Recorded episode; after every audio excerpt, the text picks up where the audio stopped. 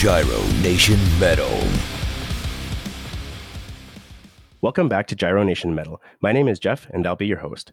Today, I am joined by Greg Musgrave, vocalist and frontman for the Canadian metal band Caveat.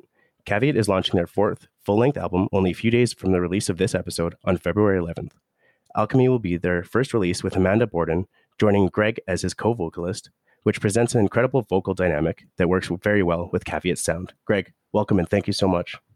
Thank you very much. This is again. uh, I want to apologize for the mix-up before. That was that was kind of frustrating. Oh, shit happens, man. It's all good. this is actually Amanda's uh, second album with us. This is just the kind of Okay. first one where she's been more of kind of uh, the focal point in the vocal department. This last time she came in, the album, our last album, was totally written and primarily recorded, and she came in and kind of put some embellishments and vocal harmonies, and then we're like, "Holy shit, this girl can sing!" Ended up using Mhm. her for few choruses and things like that. So this time around, we're like, "Ah, yeah, we got to use that voice uh, a lot more this time around." Yeah, I noticed going through your last album, it was a it was quite a departure from your older stuff. For sure. And they've all kind of done that, you know, because we've been around for 20 years. So each album has been a bit of a journey to, to other places, right? And it seems like you guys just kind of evolve every single time you put something new out. So, what do you guys have in store for us this time around? Well, uh, this time it's, I think, a little bit more uh, soundscapey in that it's not as many notes, if you will. um, it's still very, very progressive, but we tried to make uh, a little bit more ambience the sound, or this time around. um, just with that focus on Amanda's voice, and you know, I, I kind of still come in with the harsher parts when when it's needed for the intensity and things like that. But uh, yeah, the, the stuff was definitely written, you know, and, and orchestrated right from day one to kind of be focused around her voice and allow those melodies to to really come out this time.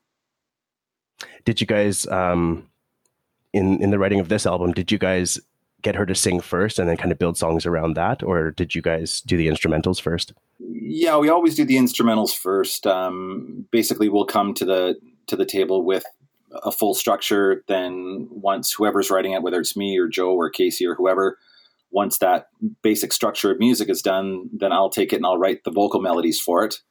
And then I bring Amanda in, and then we do basically, uh, well, I'll do like a scratch vocal of pretty much everything, and she'll come in and kind of do her parts on top of that, and we'll start bouncing ideas. But the writing process has always been whoever writes the song, um, you know, we do a demo of it, and then I'll write the vocals on top of that. Cool. And where does your like inspiration for your lyrics come from?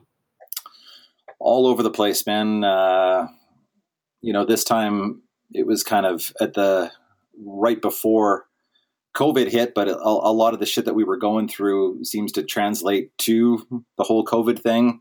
Um, both Amanda and I had, you know, deaths in the family, so there's uh, there's definitely a little bit of more somberness in, in the vocal department, and but that seems to be a way that I've that I've largely written my lyrics, just because it's kind of my place to kind of purge that stuff.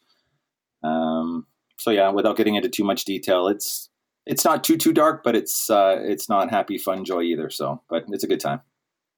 Yeah, sorry to hear about the deaths in your family. All good. Thank you. Um, so, was this all done before COVID hit, or were you continuing the writing process all the way through?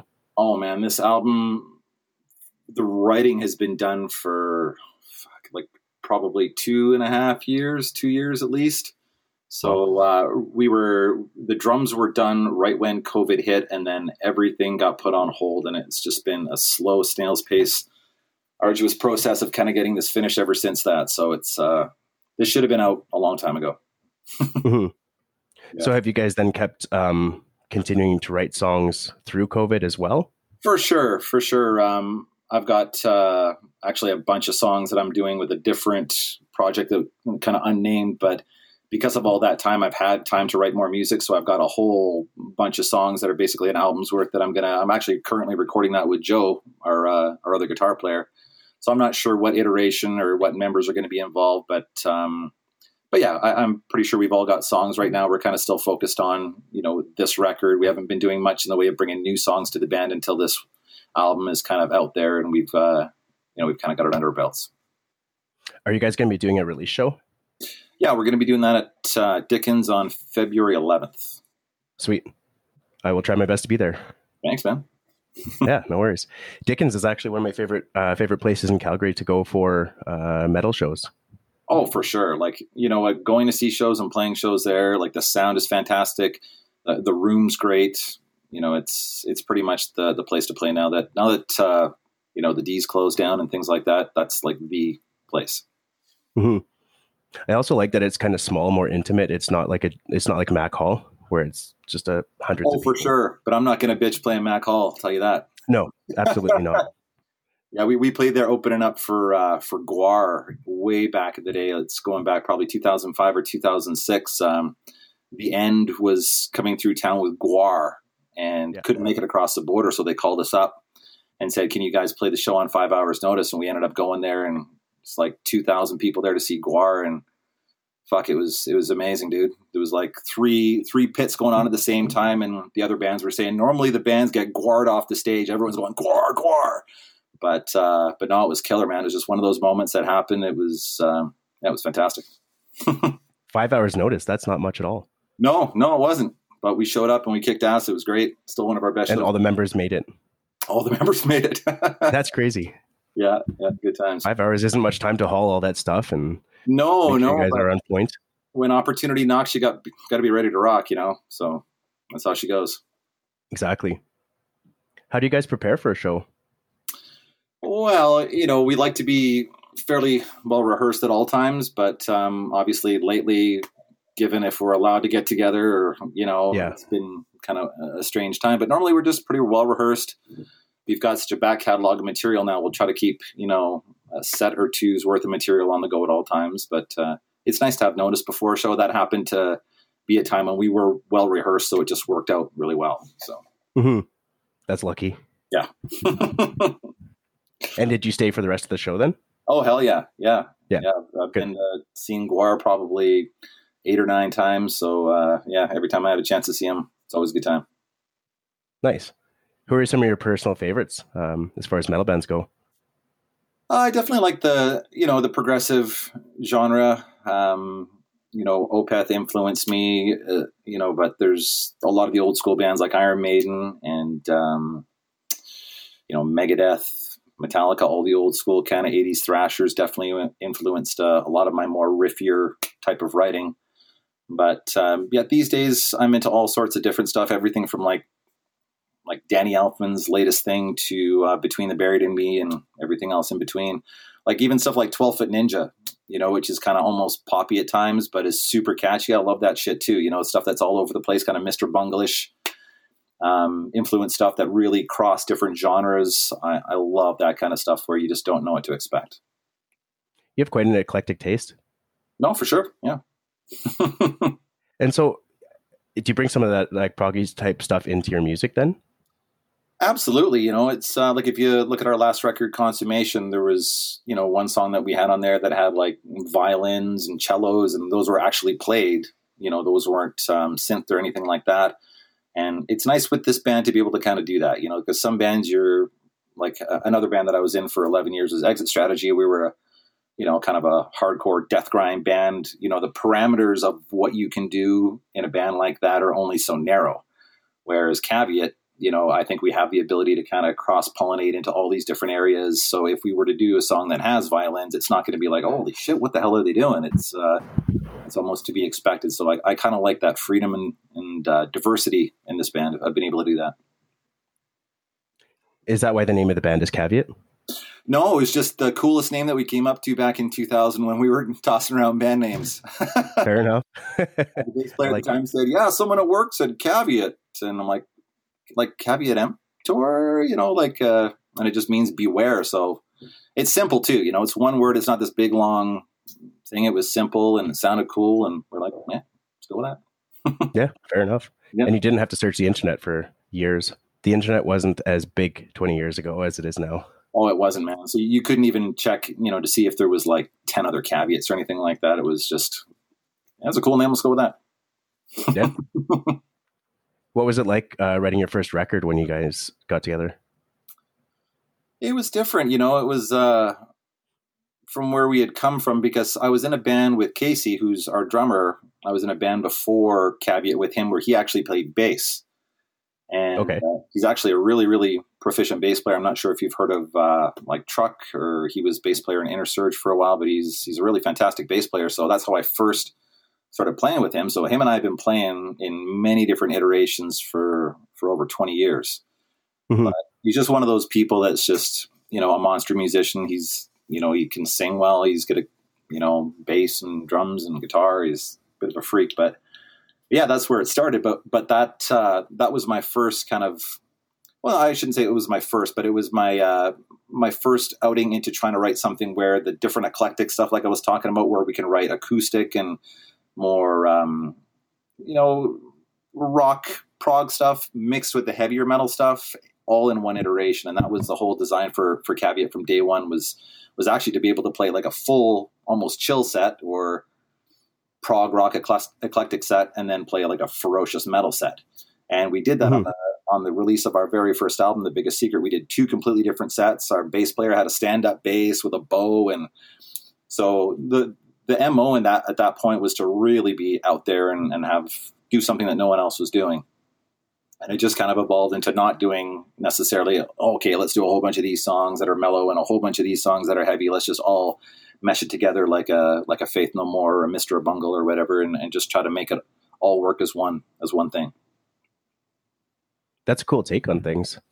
Yeah, it, well, it makes things interesting, and it doesn't give you the the kind of pigeonhole parameters that staying in one genre does. You know, like I was mentioning about exit strategy, we could only kind of do. We felt we could only do really heavy, you know, death metal stuff. Whereas this band, it's not Mhm. like that.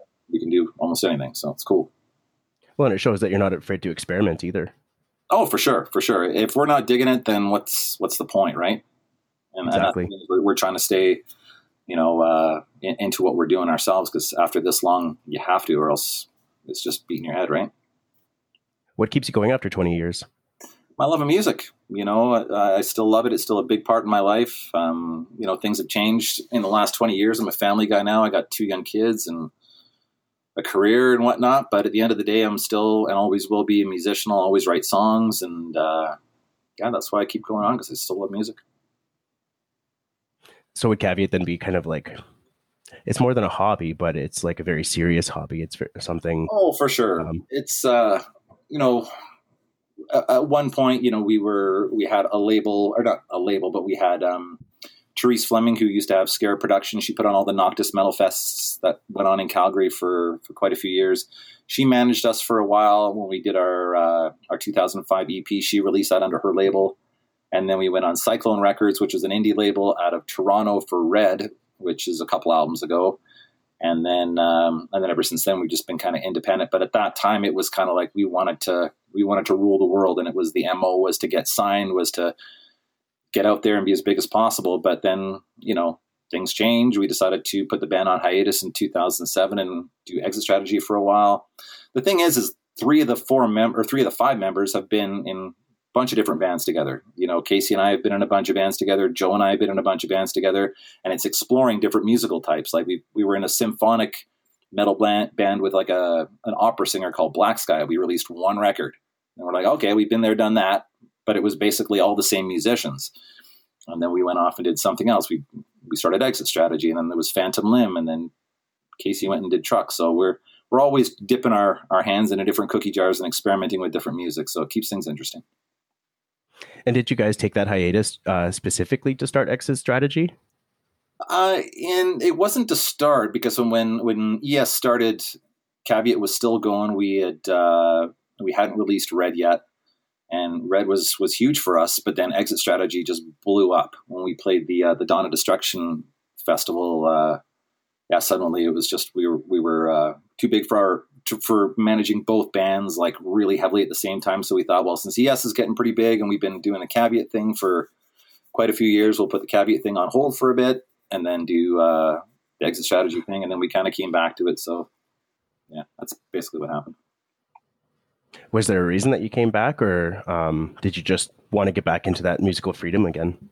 We came back because Nathan Renault said, uh, or gave me a, a, call one day and said, "I'm putting together something called Calgary Metal Fest, and I want Caveat to to reunite for this festival." So, I talked to the boys, and um, this is kind of the catalyst why Terry our original bass player, is, isn't with us anymore because we had talked to everybody, and Terry wasn't into getting back together. He just was in a different place in his life, and uh, but Joe Casey and I wanted to do it, so we enlisted Matt Petty, who was in um, Illuminated Minerva, and he came in and just a monster bass player, just to do the show. And then we did that show, and fuck, it went off great. So we're like, eh, maybe let's go do this again because it was fun to kind of be able to write within the parameters of stuff where you can explore those different styles, and it was refreshing. So yeah, then we did another record, and yeah, we're still going now. So it's good. And then, how did you guys get Amanda on board for your last record? Well, she's dating the drummer. Fair enough. That's pretty easy. yeah, it's pretty easy in that respect. Yeah. So um, yeah, it was a case that we were just looking for for some female backing vocalists, and uh, she came in, and just obviously she's, you know, Casey knew her voice very well from from living with her, and uh, that was the case. We brought her in for consummation just to do some backing vocals, and just holy shit, man, she blew me away with what she could do, and it was just such an such an interesting dynamic that I, uh, you know, that I hadn't worked with in a, in a really long time since Black Sky, since that symphonic metal band where we had a female singer. That was really, really a cool thing to explore. So this is a chance to do something in more of a grittier style, but still with that female element mixed with my vocal, and uh, it just created something really different and interesting, which was cool. Mm-hmm. Before Amanda was on board, you were used to doing clean vocals as well. Oh yeah, yeah, I, I do. I do plenty of clean vocals. If you look at a lot of our earlier stuff, there was a lot more clean vocals. Um, I'm just, I guess I'm kind of more known now for for the grittier style that I do. But uh, but no, I, I do both styles. I, I yeah. I, I, now that Amanda's doing more cleans, I, tend to stick to the more raspier stuff or the death metal stuff, and that, that suits me just fine because she she's got a much better clean voice than me, so I'll let her do all that. as far as going back between death growls and then clean vocals, like is does it? How do you keep your throat from getting raspy and dry uh, or sore? I think it's just practice, man. I just uh, from from when I started doing this twenty two three years ago or whatever. At least the style of vocal, it was something that I had to kind of you know go through the the motions and see what worked and see what didn't. And um, yeah, now it's just kind of second nature it's interesting. It's like it, it seems kind of like um, basically any instrument or any kind of sport. The more you practice, the better you get. Absolutely, yeah. Well, I know plenty of people if they, uh, you know, with that style of vocal, if if you don't know what you're doing, yeah, you can just fuck your voice right up. And if you're trying to go back between clean vocals and that dirty vocal, and you've already blown your voice out, you don't have the opportunity to go sing cleans because you're just going to be, you know, squeaking and squawking instead of actually singing notes. Yeah. So it is something to be able to do it and then not strain your voice. That's the biggest thing of all. If, if all you're doing is death metal vocals, like an exit strategy, it wouldn't matter if I strained my voice because all I'm moving is going. Whereas this band, it's it's a lot different. So. now, if you were doing only death vocals, would it would it impact your voice while you were just talking as well? No. No. Fair enough. I don't know too much about that kind of stuff, so it's interesting. Um, do you have any like I was watching a podcast on YouTube, and one of the singers was talking about uh, how they use like citrus and how they have like a tea and stuff like that before a show to get their vocal cords warmed up. Do you have anything for like a warm up or a cool down? I guess after a show. Um, well, up until six a month, six months ago, my cool down would have been uh, beer, but I, I quit drinking during this whole pandemic thing because it got a little too easy to drink too much. So, yep. Um, But uh, you know, as far as warming up, I, I, tend to warm my voice up just doing some vocal, some quick vocal exercises, just to kind of open my voice up. And but as far as like a an after thing, there's not really anything necessary for that. I find anyway. Cool, um, Greg. If you just give me one moment, my daughter's screaming upstairs, so I just got to go put her back to bed. No worries, man. Give me one moment. Sorry, but that was fantastic. All good. They always pick the most opportune times to want to stay awake. thankfully, my wife's upstairs with my two kids, so hopefully I should be cool in that department. So, uh, how old's your daughter? Uh, she's just a, a year and six months. All right, on. Yeah. So, fun, um, yeah, she's just before COVID babies. Okay. Nice. so, yeah, we were planning everything, and then uh, my wife and I actually traveled out to Golden for a weekend, and we got engaged. And then the weekend we came back, everything got shut down. Oh, wild. Cool, man. Yeah. So we basically went out, um, we went dog sledding and all that stuff, which was pretty cool.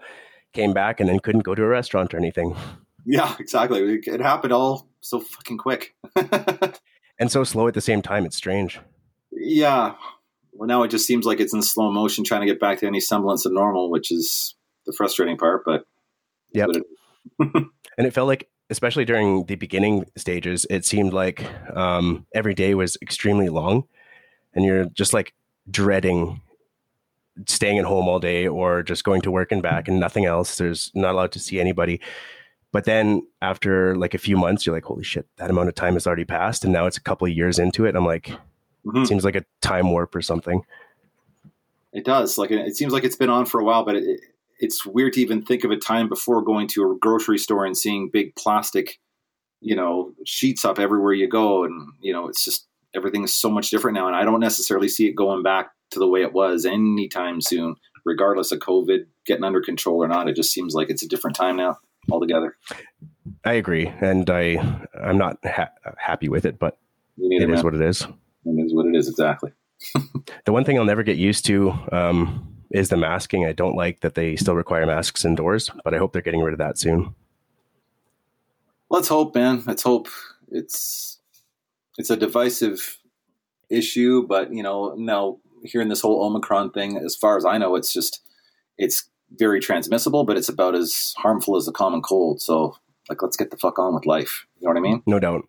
And I mean, if people are still scared or if they feel better wearing a mask, so be it. But I just don't feel that people should be forced to do so. Mm-hmm. And that's where my only issues, and same with the vaccines and stuff. Like, um, my one point of contention with the way our government is doing things is they're essentially making businesses um, force their employees to get vaccinated. So it's almost like the governments are mandating it. Mm-hmm. However, um, I'm not really sure what the workaround would be. Yeah, it's kind of weird because, like, even where I work, I work in um, kind of the construction industry. I'm in, in floor covering, and we're not forcing our installers to get vaccinated. And even when if you try to get installers that are vaccinated, you can't because these are people that don't want to be told what to do because they're independent contractors.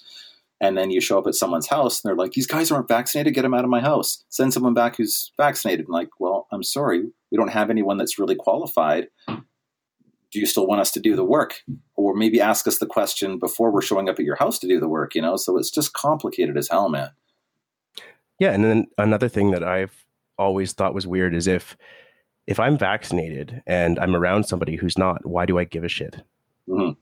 like yeah. the whole point is to stop those symptoms from hurting me so if they're not vaccinated it's not going to hurt me and the people who are either immunocompromised in my family or in certain demographics, they all have their vaccinations. So I don't care about bringing it home. Yeah, yeah, yeah, exactly. And that's the way my family is too. It's like we're we're there. We've done what we need to do. Like, come on, let's get back on with life. How old are your kids? Three and seven. So they've pretty much only well, not your older one, but the three year old. He they've only grown up um, with COVID. Yeah it's hard to say because she's only three, right? Is she going to even remember this, or where is she going to be at by the time she's going to remember any of this? Mm-hmm. And and my oldest daughter, you know, it was right in that flux period, so she does remember before, and then all of a sudden everything changed and got weird. And now the biggest thing is you got two years where they're not socially developing, which has been the most frustrating part, right? Mm-hmm. It's those those pinnacle years where you're you're young and you're learning how to socialize, you're learning how to be around other kids and other people, and that's where you're you learn so much of your social skills, and it's it's tough, man. Did she do all right with the transition to like masking, or did she have to mask? Uh, she's she's been totally cool with everything because kids at that age, they're you know they're gonna do what they have to do. What, what mommy and daddy say they have to do, they're gonna do whether they like it or not. They're just mm-hmm. they think it's strange. It's still they're gonna do it, right? So that's good, but it sucks that they have to go through that as well. For sure, but could be worse. the schooling must have been difficult too. Well, it was, but being that um, my eldest is so young, like doing grade one remotely, basically, it's like, okay, we'll learn how to do your A, B's, and C's. If it was a case that I'm expected to teach my teenager fucking physics, you know, it's a totally different story. So I feel for the people that, you know, were having to do that, you know, and having a homeschool where, you know, because teachers are teachers for a reason is because they enjoy teaching, they're good at what they do, and they're a wealth of knowledge in a certain subject. I'm Exactly. I'm not going to teach my daughter anything except for maybe how to be a good person and maybe some guitar riffs, but other than that, I rely on the school system to do the rest, you know? And there are far worse things to teach your kids, that's for sure. exactly. Exactly. Jumping back into your album, you had your re- release party or release show, sorry, on the 11th. Um, do you have any shows planned after that?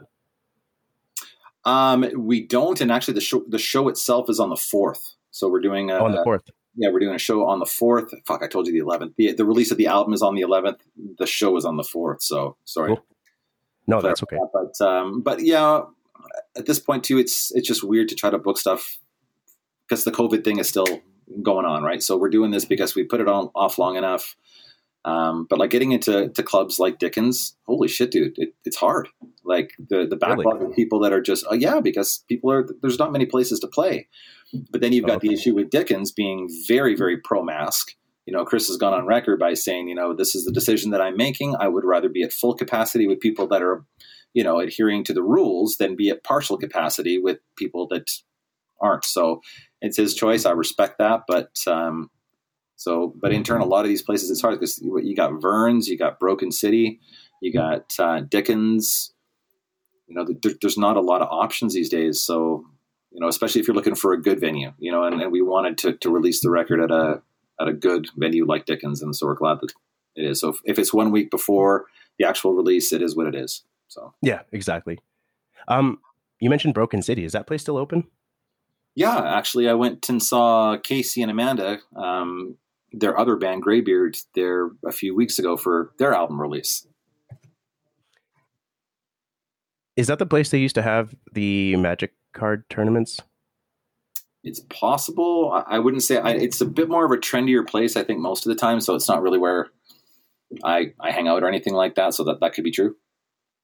I um, I think it was Broken City on 11th Ave. They used to have like Monday Night Magic, which was pretty cool. So a bunch of players would go in and play Magic the Gathering, and that's like you go in, you'd have a few beer, play a couple rounds, and then fuck off and leave. Oh, okay, cool. Yeah. Um, I wonder if it's still in the same spot. I haven't been there in years. Oh, Broken City's been yeah, they've been in that spot for for years, man. Is it still at on 11th Ave? Yep. Oh, cool. Perfect. I got to go there sometime. Yeah, yeah. So now, with the Calgary metal scene, how does your sound? Um, how do you feel that it compares to the rest of the metal scene here? I think it's always been something where we've we've stood out. You know, I, I think we've we've got people because there's bands that have got female vocalists. There's there's that whole thing where people say, "Oh, uh, I'm a in a female fronted metal band or whatever." That's not a genre. That's just the, the the sex type that are within the band. So. You know, we, we don't necessarily sound like Siren. You know, Siren is another local band that has a female singer, and they've adopted the whole pirate metal thing, and they they kill it. They're fucking awesome, but they don't sound anything like us. Um, so I don't really know of bands that are, are doing what we're doing as far as having, like we were talking about earlier, doing the different styles within the same band. You know, usually the bands that are out there we find are kind of sticking within their niche. Like Ravenous's new record came out uh, a couple of months ago, and they seem like they're doing great. I know Rav has been kind of pounding the payment for a long time to get that project to where it is. So it's great to see them getting some uh, some notice and whatnot. And that record turned out fantastic. Yeah, it did. And Rav's a pretty cool guy. He's Oh, busy. totally. Oh, he's very busy. He's, he's a big time entrepreneur and uh, he's doing good things. But you know, like they're they're into their kind of niche. They, they've got that power metal thing going on. It's a very different take on the power metal, but they've got their sound right. hmm Uh, as I mentioned, kind of Siren does. Oh, Siren. They've uh, got a little bit more of that kind of '80s metal thing, kind of mixed in with the modern metal thing. Um, but yeah, it just seems to be the, the reason that we do stand out is because we do offer more than uh, than I think one trip. You know. One thing I wanted to ask, um, just because I watched that uh, the album teaser on YouTube, are you guys planning on moving, or are you guys moving towards a little bit more of a power metal sound? No, Okay, for sure. Interesting. Um, do you find booking local shows difficult because of the wide variety of metal bands coming out of Calgary, or um, do you kind of just go along with whichever tours come through? uh, it's it's a good question, but it's one that's kind of in the midst of a time where it, I, my answer wouldn't be the same two years ago. You know what I mean? Understandable, yeah. So it's um, at the moment, you know, if, a good tour was coming through, but hardly anything's coming through because no one wants to invest in a tour that might get the fucking plug pulled right at the last second. You keep hearing it story after story. These big bands that are, you know, hotels, flights, and everything. They show up, and all of a sudden, new restrictions. Sorry, you guys can't play. Yep, and it's exactly. crippling. It's crippling these bands all over the world. So as far as the tours coming through, it's just not happening right now. But if something was to happen, then yeah, by all means, we. Uh, you know, if, if, we hear of something coming down the pipe, we, we try to get on a, a bill that would be suited towards us. But it's just there's just not nothing happening right now, man. I haven't bought concert tickets in like two years. Well, since before COVID, and um, I've been kind of skeptical of doing so because I'm a I'm like you. I'm kind of um, worried about the next restrictions that might come down the chain, or I might not be able to see the show.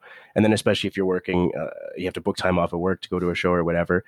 So I bit the bullet. I decided to buy some tickets to Obscura, and then the same day they announced the Omicron variant, and I was like, "God damn it!" they haven't closed anything yet, so that's nice. Yeah, I think it's far enough out that it should be okay, and I, I hope that tour does come through because I've seen them before live, and they're they're fantastic live. I've seen Vale of Pnath, and actually it was at Dickens that I saw them. Um, they came through with Rings of Saturn, which was a pretty sick show. Oh, cool. Yeah.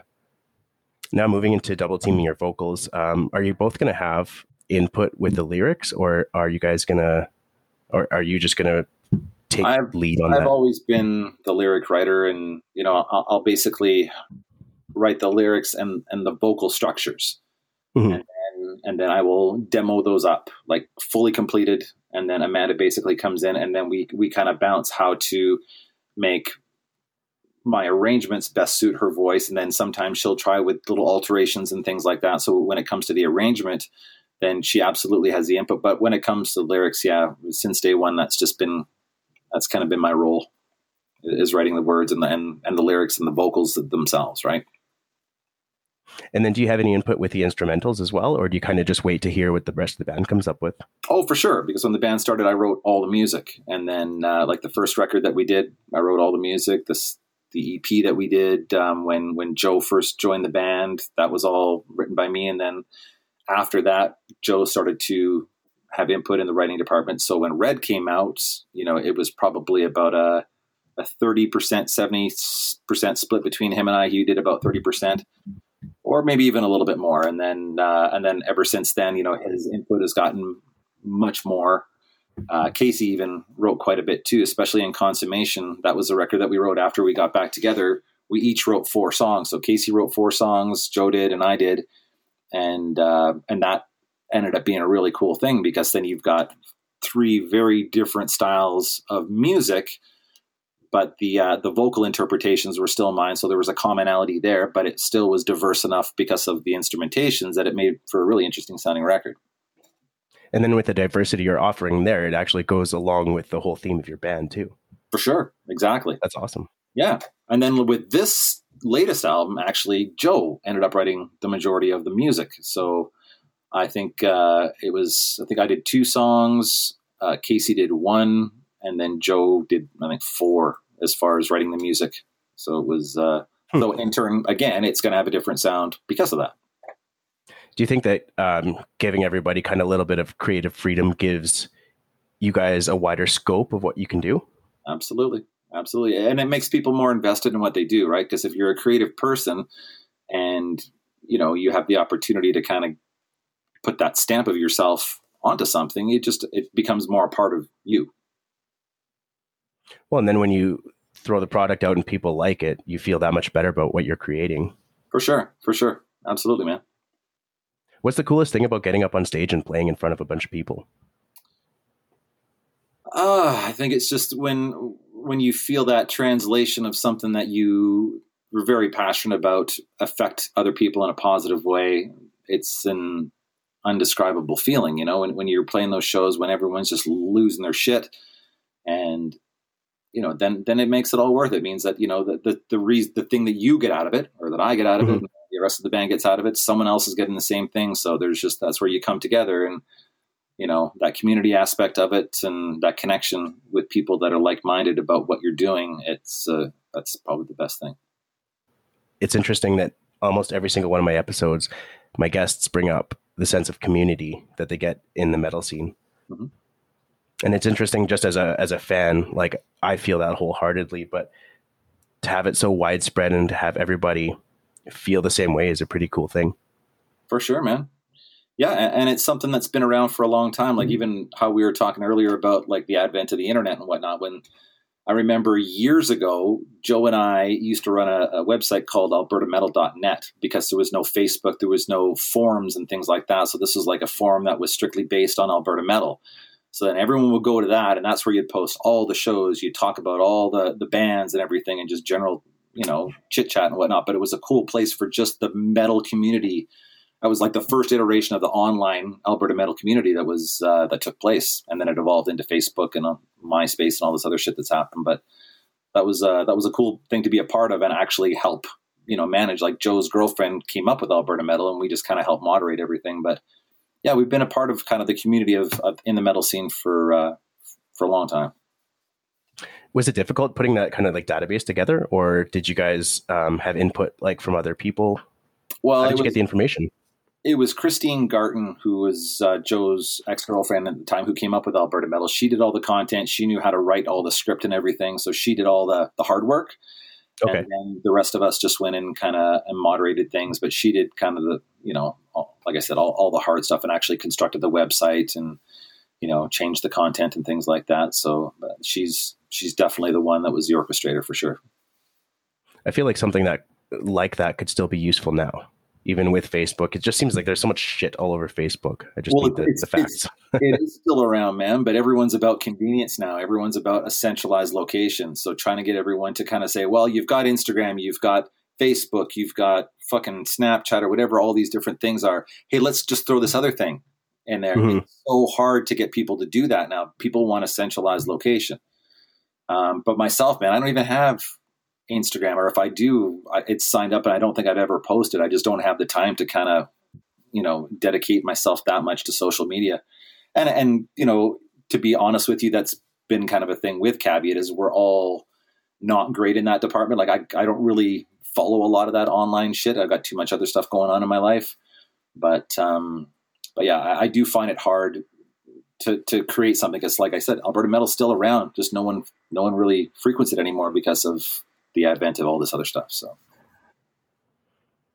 it's interesting that you touch on like social media and the amount of time that people can spend on it. Um, before before my daughter was born, um, I'd say three months before that, I quit all social media just because I was pissed off with the way things were going. Like I noticed that a lot of people I, I was following, they started turning into products. They started selling everything, and then you could tell they stopped enjoying it, and it was more forced than anything. Um, and then you go to Facebook, and it was just basically echo chambers for no for people who didn't really know much and that just wanted to hear themselves talk. So I just got rid of it all, and my mental well being has been so much better since then. Absolutely, man. My my wife doesn't even have a Facebook account or any of that shit. She doesn't do any of it, man and I think she's mentally much more sound for it. Mm-hmm. I remember when Facebook first came out, like I didn't sign up at all, but when I, um, one of my friends at the time, they were on it and they were scrolling through and they saw my name and I was like, what, how does that even work? But then I remember Zuckerberg going to court for, for breach of privacy and stuff like that. Shit. I'm yeah, it's kind of interesting. Yeah. so uh, going back to your new album here, so I, I, saw the album cover and I really enjoy it. Um, who did you work with on that? Uh, his name is Mickey, and he's got a, a website, or a, I think the website is My Thrid. Uh, I can send you what it is. It's mythridart.com or something like that. But he's a guy out of Europe, and um, we've actually worked with him. We've worked with him a number of times now. Actually, he did the last Exit Strategy album. He did a Phantom Limb album. He did an unreleased exit strategy album. We've got artwork for an unreleased exit strategy album that may or may not see the light of day one day. And then he's done this uh, this latest one for us. But he's he's just a rad guy. Comes up with really really cool stuff, and um, I've got along with him great. So I've been working with him for better part of ten years now. So in this case, did you give him like did you give him a picture or an idea, or did you say read the lyrics and come up with something, or how did that come about? We basically gave him kind of a, a rough feel of what we were going for. We wanted something with a bit of a feminine element as far as a female on the front, being with Amanda being the front person this time. We wanted to kind of have that element incorporated into the art. Um, and then kind of a dark arts, kind of witchy sort of thing going on. And, uh, you know, we just basically kind of put it to him like that. And he came back with a few different ideas. He touched on this and I was like, yeah, man, nailed it. Nice. So not many iterations. He just came up with basically what you guys wanted. For sure, you know, and, and, he's one of those guys that I think has has been pretty good at translating what we're looking for, and he's that's one of the reasons why we work with him so much. Is um, I, I don't want to give him too much. You know, if we had a very very specific thing, it would be one thing, but you know, art has never been our forte as far as what our, our strong spot was. So we basically kind of give him some ideas and, you know, he's, he just nails it out of the park every time. So this time I think he, he really captured the, the vibe of the album on this, which is cool. Yeah. And how did you get him on board for the first time? Ah, fuck, that's a good question. I know, I think it was Joe that actually had found some artwork of his because we were searching for some other artists because uh, at the time we had worked our uh, the, the, first singer in Exit Strategy, Shane Hawko, he did the uh, the artwork for us, and then our second vocalist was uh, Therese Lance, and she did our. She was also an artist. She's actually a video game designer, just like Shane is. So we, we've we've had people that we've known that are artists, so it's already it's always worked well. And Shane did the the artwork for one of the Caveat albums. He did Red, so after we kind of separated from some of these people, we needed to get other people that knew how to do artwork. And Joe just found this guy online. We hooked up with him, and it's been uh, great ever since. Awesome. It's good to have those long-lasting professional relationships. Oh, for sure. And it's kind of like with with Joe Casey and I. You know, we've we've been working together for twenty years because you find people that you work well together. That you know, musically you're you're in sync with mentally. Uh, you know, friendship is, is a huge thing. You got to get along, and you know, if you can you can align all those factors together, you can have a long relationship. But it is it, it takes work, but it's uh, it's good when you find a group of people that you work well with. I'm glad that you mentioned that because I was going to ask, uh, working with these guys for so long, how do you guys stay um, so cohesive and prevent any breakdowns from your communication? I just think because we're good friends and we've always we we know how to deal with each other. Um, we're not assholes to each other, and if we are, it's very intentional. You know, busting each other's balls kind of thing. But you know, you have to have that in any good friendship. They deserve it. Yeah, for sure. But it's not just a case that we just all get along. Um, you know, Joe and Casey are just they're, they're two of the most killer musicians that I could ever hope to play with. Man, like they're both fucking freaks. And uh, I've just been very fortunate to be able to play with people like that. So yeah, it, it's really cool. Just judging by what you've said about them and Amanda, and then also allowing Amanda to take to take the front and center on this album, it seems like there's no ego involved either, and I think that's really important. Oh, for sure, man, for sure. Uh, when you play with fucking natural born killers, man, there's no there's no ego. And you guys were friends before a band, or did you guys start a band first and then become friends? No, get this, man. The when I first played with Casey, Fast Forward used to be around, and I I put a little fucking ad in there saying guitar player looking for bass player. Like this is old school, man. We're going back 20 years. Like we're talking about the days yeah. before social media. I had to go actually put an ad in the paper. Yeah. And Casey had moved from Nanaimo. I think he was, uh, I think he was 18 or 19. He just got here and he'd answered a couple ads and bam, he joined the band, and uh, and that was it. But I remember back in the day, all, all my early bands, that's how we did things. We put like ads in the paper. You know, it's um, it's funny because you hear bands like the old school, like the Motley Crue stories. You know, like when they found Mick Mars looking for a rude, loud guitar player, and then he answers the ad, and they become the biggest fucking band in the world. You know, crazy things happen just by circumstance. So it's it's pretty neat it's also interesting how things changed. Like before, you had to put an ad in the paper, or else you wouldn't find anybody. Yeah, exactly. And now it's just like a click away. Yeah, yeah, exactly. And, and, Actually, and another. Sorry. There, there is that community element too, where you go, you know, you go to shows and things like that, and sometimes you you bump into musicians. And I've played with people, and you know that I met that way. But that's how this iteration of band members kind of came together. And Joe, we had known through the scene, but uh, we just put an ad out for second guitar player because Caveat started as a three piece. So the first album was just myself on guitar, and then on the on the second album, I wanted another guitar player, and I put an ad out, and there was two people that answered the ad because I put my most difficult guitar playing song as the audition one, called "State of Grace," where there's all this two hand tapping stuff, and Sasha Laskow from Divinity and End It All and uh, Every Hour Kills, he answered the ad, but he wanted to do a fresh project. He wanted to do something from like the you know start from the ground up. Mhm. Joe was the other guy that answered, and he was cool with actually coming into a band that was already kind of established because we'd already done a record and we didn't want to start from square one again. And that was one of the kind of the deciding factors. And Joe just came in and hit it off well with us. He was a monster guitar player, and uh, the rest is history. You know, Sasha's a really good guitar player too. Um, the first time I met him, I remember him being just really timid and kind of, um, I don't want to say withdrawn, like that's not what he is, but he's very quiet. And when he got on stage, I just did not expect that at all. Yeah. It was insane. And, and just listening to his stuff, like he's, uh, in my opinion, a musical genius. For sure.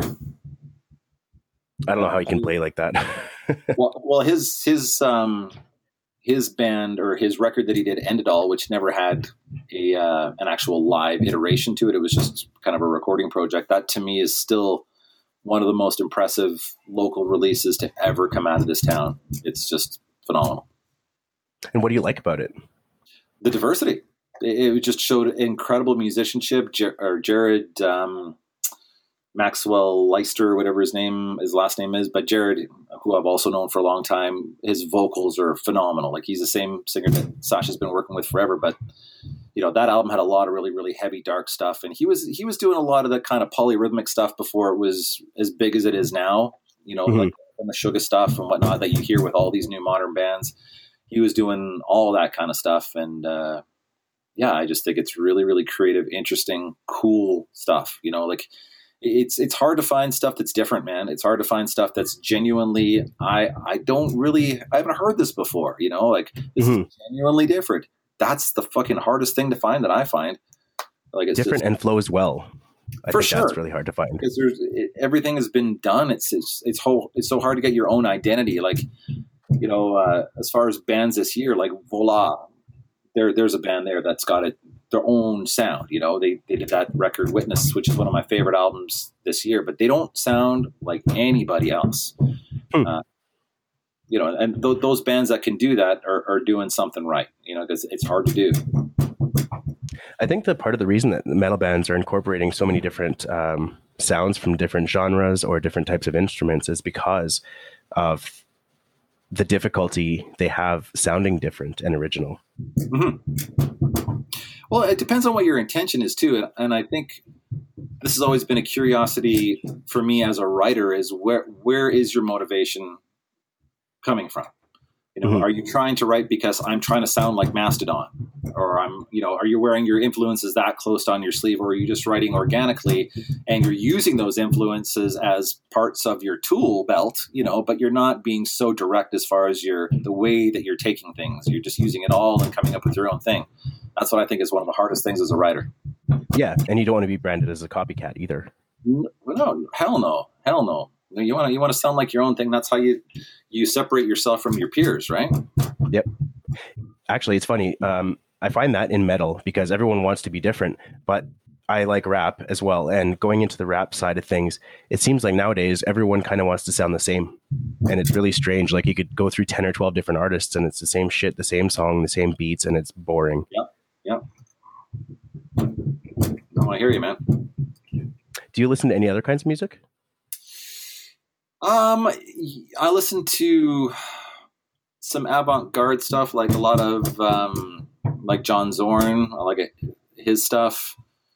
Danny Elfman, uh, soundtrack stuff. I quite like, but um, yeah, most of my stuff does tend to be within the metal, like a lot of the a lot of progressive metal stuff. Pain of Salvation, Haken, Leprous. Um, you know these bands that are that are taking the progressive genre and really moving it forward, doing stuff that they don't they don't sound like anybody else.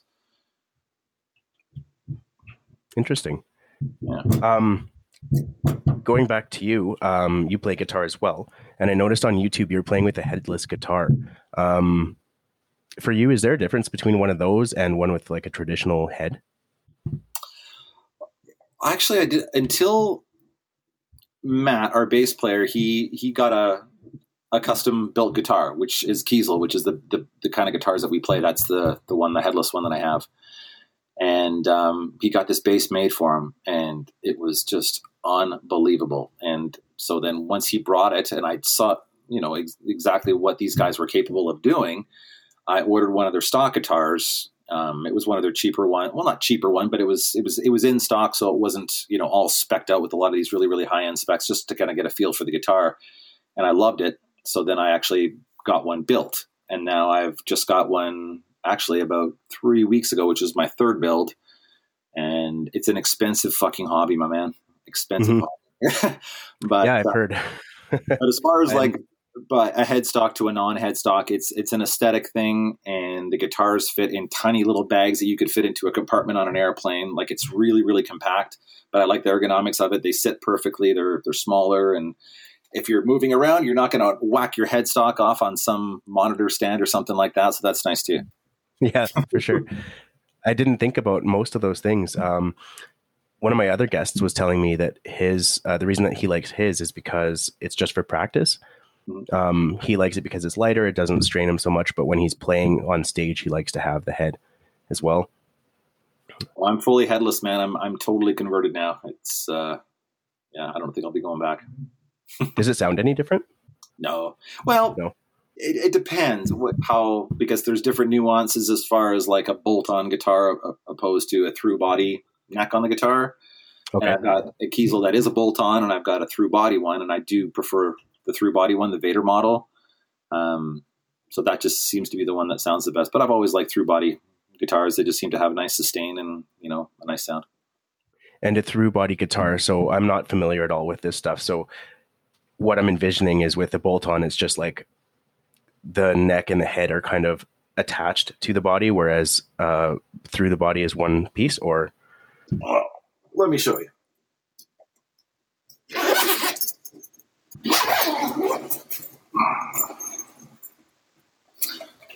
So this here has got the neck and it goes all the way. Now you can see how this is cut here is it's because of a stain, but the, the neck actually goes all the way down to the bottom of the guitar. So it Oh, starts okay. here, where a bolt-on neck would actually be bolted on right here, and you'd see the screws going through, and the neck would be actually bolted to the body of the guitar. So this way, when you've got it going right the way through, there's just there's just a really nice sustained sound that you got. But yeah, these guitars are actually I may as well show off my new my new Kiesel guitar here. There you go. that looks really nice. Uh, we won't have video on the actual podcast. So for those listening, um, from what I gather is that a, a bolt on, you basically just break it in half as if you took the, if you took the neck off, right? Yeah, it's it's, a, it's bolted onto the body of the guitar. Yeah. Okay. That's a nice, uh, a nice guitar, man. Thank you. So the first time I saw a headless guitar, um, I actually thought it was like a practice guitar. You know how they have those like practice drum kits? Mhm. That's kind of what I thought it was. Do they have those for guitars or no? Like a practice guitar. Like Or I'm not- um, you, they're like electronic drum kits that you kind of practice with. They're not as loud. They have like the foam pads instead of the actual drum kit itself. Uh, I wouldn't say so. I think that would just be like an acoustic guitar or or whatnot. But Yeah, you probably just wouldn't plug it in if you didn't want to make noise. exactly. Fair enough. Um, exit strategy. Uh, we've already talked about that a little bit, but one of the things I wanted to ask earlier, and I completely forgot, um, because I was looking at kind of the timetables of of caveat and exit strategy and how they kind of came to pass. And I actually thought originally that exit strategy, the name came from being an exit strategy from caveat. and was that the case at the time?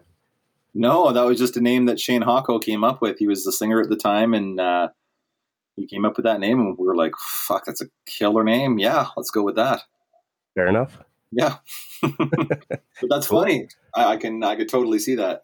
But exit strategy, like I said, it was still active at the time that Caveat was active. I think for like Yeah. almost two years. So yeah, it would be funny if we called the band Exit Strategy and then took two years to actually make our exit strategy from Caveat. You know what? Sometimes it takes some time. Sometimes it does. those relationships that you need to, you should have got out of a long time ago. Exactly. We've all been there, that's for sure. Yep. Yep. So, for anybody looking for your music, um, where's the best place for you um, to get it? Bandcamp is where we're currently kind of keeping our main home base. So that would be probably your best bet. Caveat Calgary at Bandcamp. Uh, yeah, if you look up Caveat Calgary, then you'll find us on there. But we've got all of our stuff on there. You can get our merch on there, all of our music from from day one. Um, we're also on, you know, Spotify and Apple Music and all that kind of stuff too. So you can find us just about anywhere. Awesome. Is there anything else you'd like to cover today? Um, I don't know. I guess I just say you know keep your eyes peeled for a couple of vids. We got one dropping. Uh, I guess this will probably already drop by the time this airs, but we've got one coming out next. Actually, in two days, we've got the first video coming out, and then the other one's going to be coming out closer to the actual release of the uh, of the album. Cool. I'll make sure to give those a share. Cool. Awesome. Thank you so much for spending this time with me, man. Oh, not a problem at all. I'm glad we actually got it to work. yeah, no doubt. Thank you for tuning in, and we will see you next time on Gyro Nation Metal. Please don't forget to like, share, and subscribe. The podcast can be found on Twitter, Instagram, and Facebook. If you would like to support this podcast, please consider checking out my Patreon. Thank you.